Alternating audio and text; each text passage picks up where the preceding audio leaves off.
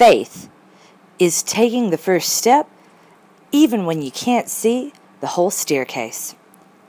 Hi, this is Coach MK, and this is the Morning Mantra. Hi, my name is MK Fleming. I'm a run coach based in Denver, Colorado. But this isn't a podcast about running exactly. Don't tell my clients, but we're never really talking about the running. When you know a craptastic event is coming, it helps to have a mantra to keep you centered and focused as you move through it. You don't have to be an athlete to be hashtag coached and loved by Coach MK, and if you are here, then you are hashtag winning at life. Today's mantra is It's in the barn! It's in the barn! Welcome to Boston Marathon Week. Or, for those of you training with me, what's written is it's race week. Yay!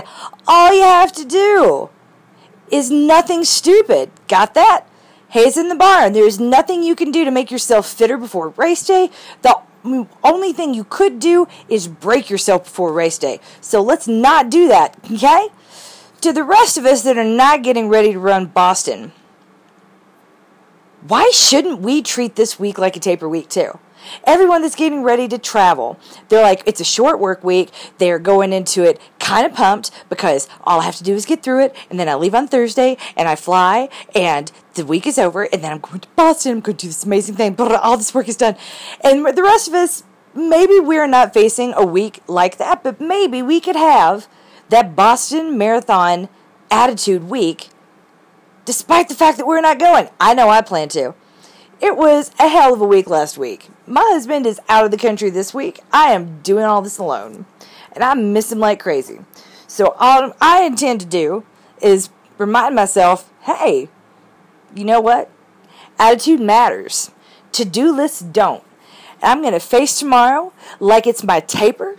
I'm going to go running through it completely unbothered. Oh, what? You need that? It's going to have to wait till after the Boston Marathon. Oh, are you running it? Nope. I cannot wait to slide through this week, and that slide starts now. To everyone who shared your stories with me last week, thank you. I appreciate it. I'm carrying all that around in my heart. I'm going to respond a little bit tomorrow, but today we're going to slide through the week. We're going to mentally prepare for a taper, for a race that we're not running and haven't trained for. And it's going to be an amazing week because you know what? The hay's in the barn. Please don't set the barn on fire. Just your to do list. You are coached, you are loved, and you are winning at life. And you are definitely winning at life if you subscribe to my Nuzzlenut newsletter, follow me on Facebook, or follow me on Instagram. Feel free to do all three. It's almost time. My new venture will be rolling out very soon. Check us out www.fitnessprotection.com. Again, that's www.fitnessprotection.com. Yay!